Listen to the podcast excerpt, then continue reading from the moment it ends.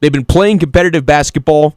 I want to try to end on a high note and not have anybody, as we heard in this 100% serious comment from none other than Jay Bilas, nobody get arrested tonight. You don't have to stop the court storming. One time, all you have to do is once they're on the court, don't let them off.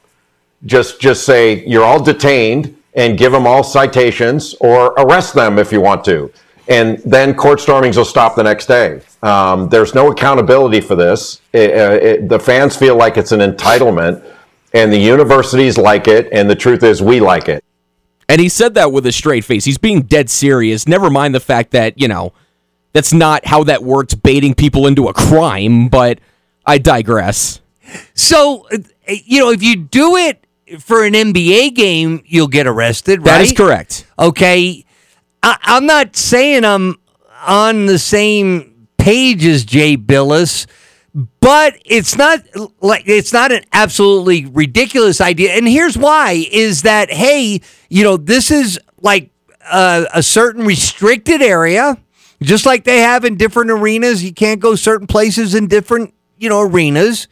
So if you make the point that the court is a restricted area and therefore there will be consequences, like I don't know if you have to go from nothing to get arrested, but there's fines, there's tickets, there's trespassing, there's other ways to get the message out there. And I also want to say this is that everything is so knee jerk. You know what I mean? Like you know, had had Caitlin Clark. I mean, the the Caitlin Clark thing. You know, by the way, she played the next day, right? Yeah, okay, and, and okay. we kind of laughed that one off because the the whole idea was the dude that run into her probably took more damage than she did.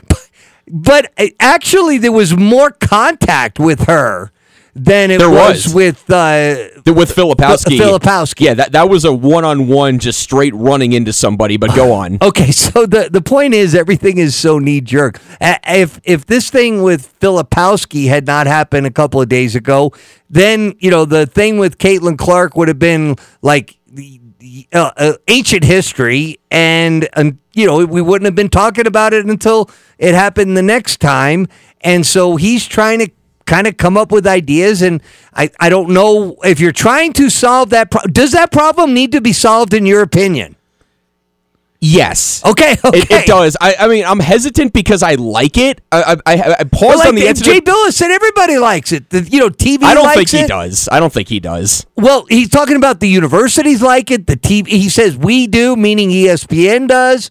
Like so, eh, there's a lot of people that like it like just like you do. Right. But now you're. T- I, I interrupted you. You said that you de- you think something needs to be done, and I like the suggestion that that Seth Greenberg had. I like his because his, you have his again? Yes. I, I, I, you know, I know it's about like going into the stands and the home team that hang one, out with that. But go ahead, play Seth Greenberg again. I need to refresh my memory. Try to have the agility to to still have that moment, whether it's put a minute on the clock and let people get off safely or bring those students, the players, into the stands and still have that moment. It's not running on the on on the court, and, uh, but it, but it is something that's a little bit different. Uh, it, it it it is part of college athletics, but to me right now, I look at it the liability number the universities are under and the potential for something really catastrophic because of the way people act eventually someone's going to get pushed and the players are going to swing. Who's going to be blamed? Now, those are two different things there because, first off, the one about the clock, I actually think that's a genius idea. I, actually, that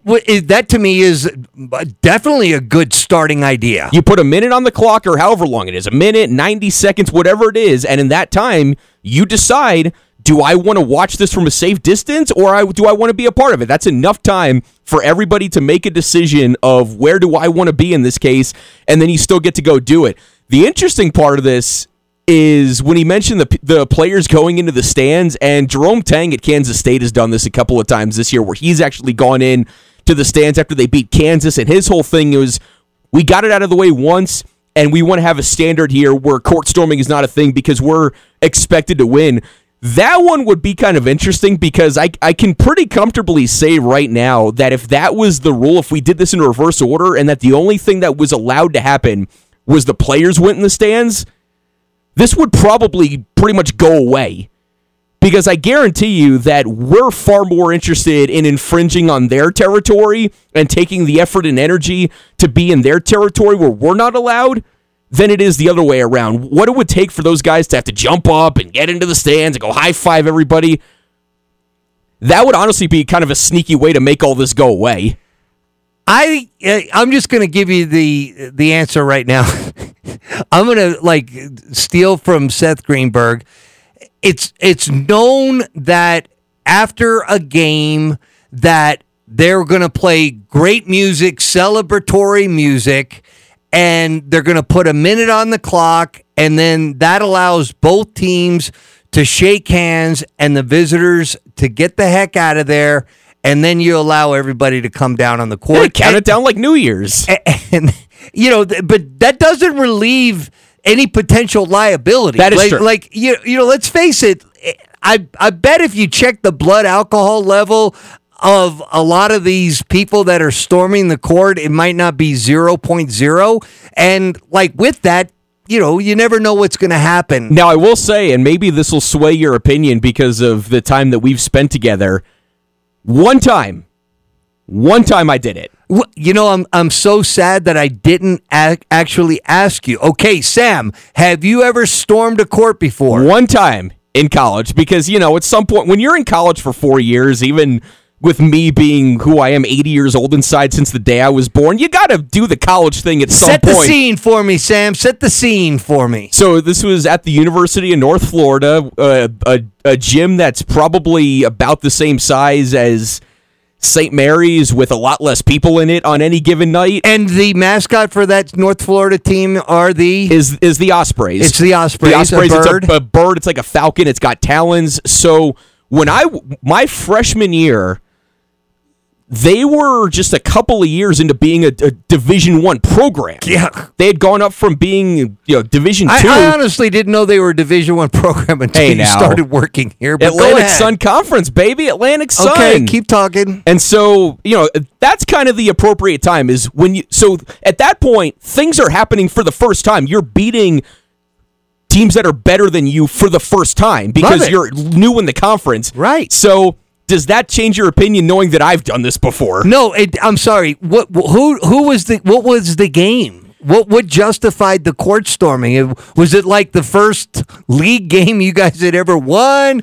Did you take down like? So, I believe if memory serves it was down Georgia Southern Hey, or now. the rival? You know, it was it was Belmont first off. Belmont University. Belmont, good team out of uh, Nashville, Yeah, Tennessee. a team that's, A- that was team- a- yes, an NCAA tournament kind of regular for a while. yeah. Basically, the San Diego State of the Atlantic of the Atlantic Sun Conference. Okay, no. So, so you're saying that you uh, stormed the court after North Florida beat Belmont. Belmont. Yeah. I, yeah. I'm fine with it. I, I don't think anything less of you. I, I mean, I, I would have been there right with you, Sam. You know, So if I can do it, then I think you know if, if I can figure out a way to do it and live to tell the tale, I think we all can. But you probably gave the most rational answer to all this that I've heard so far. Like any place that you go in public, any place that we go, there are spots that you're allowed to be, and there's spots that you're not allowed to be. And if you if we want to put up some velvet rope on all the ends of the core, just have it be the understanding that you can't go there. put some barbed wire around it. Forget the rope. Make it make it a wrestling match. You don't have to sell me on that. When you have to pull my ear, turn this into a wrestling match. Go over the barbed wire at your own peril and expense, and whatever rips into your clothes. but yeah, if that's if it's well understood, and that's why I said yesterday this would be a great time for the National Collegiate Athletic Association to kind of give everybody a little bit of guidance. Because like I think back a couple of years ago. Remember that, that game with Tennessee football? They beat Alabama when that kicker had the, the game winning kick that looked like a flop ball that barely went over the crossbar and they win. And they tear down the goalposts and everybody's celebrating and they get this $100,000 fine and they have to replace the goalposts. And people showed up with big smiles on their faces with cash in their hands to go take care of all this and make it go away. Fines are not a punishment with how much money that exists in college sports, and especially we see it now in this world of NIL and collectives, it's not a punishment to, to fine them. Find the school. Find the schools. Yeah. Because somebody will pay for it. Yeah, With they a- will, but I mean, like, With a smile that, that- Freddie Freeman had on his face today when Shohei Touchstone played. Freddie Freeman smiling from ear to ear. You got people But that'll that pay. doesn't solve the problem. It doesn't, but yours does. uh, Your but, solution you know, does. Hey, the game ends. Play some great music. You know, bring the cheerleaders onto the court, spirit squad, whatever you want to, you know, do. Uh, letting the the fans know, hey, we're going to wait a minute, give this other team a chance. So here, like I said, it, it there's a lot of knee jerkness with this, and, and it reminded me of back in 2010 when BYU was still in the Mountain West and after a heated game between the Lobos and BYU in the pit, Coach Alford, like during the handshake line, said something to one of the BYU players. His name was Jonathan Tavernari. Ooh. Uh, and then, like, he had to, you know, he had to apologize. He had to is- is- issue a statement there. And Tavernari, uh, actually, he came into the Lobo locker room and they kind of like made nice right after the game. But then it was the, dis- you know, the whole discussion: Do we need handshake lines anymore? Oh, And- that's been a big one. You, you know, but you haven't heard it in a while, right? No, no. So, what, like, the last time we heard it was when Juwan Howard and the, And Greg coach- Gard. yeah, the coach at, At uh, Wisconsin. At Wisconsin got into a fight. Yeah, Oh, do we need handshake? Well, you know, hey, we've been able to survive all these years without like a- anything uh, really outlandish happen. So are we going to change it so that it's like the NBA where people just go to their locker rooms and no handshakes? I mean, like I said, it, it's a lot of knee jerkness, but they have to figure it out.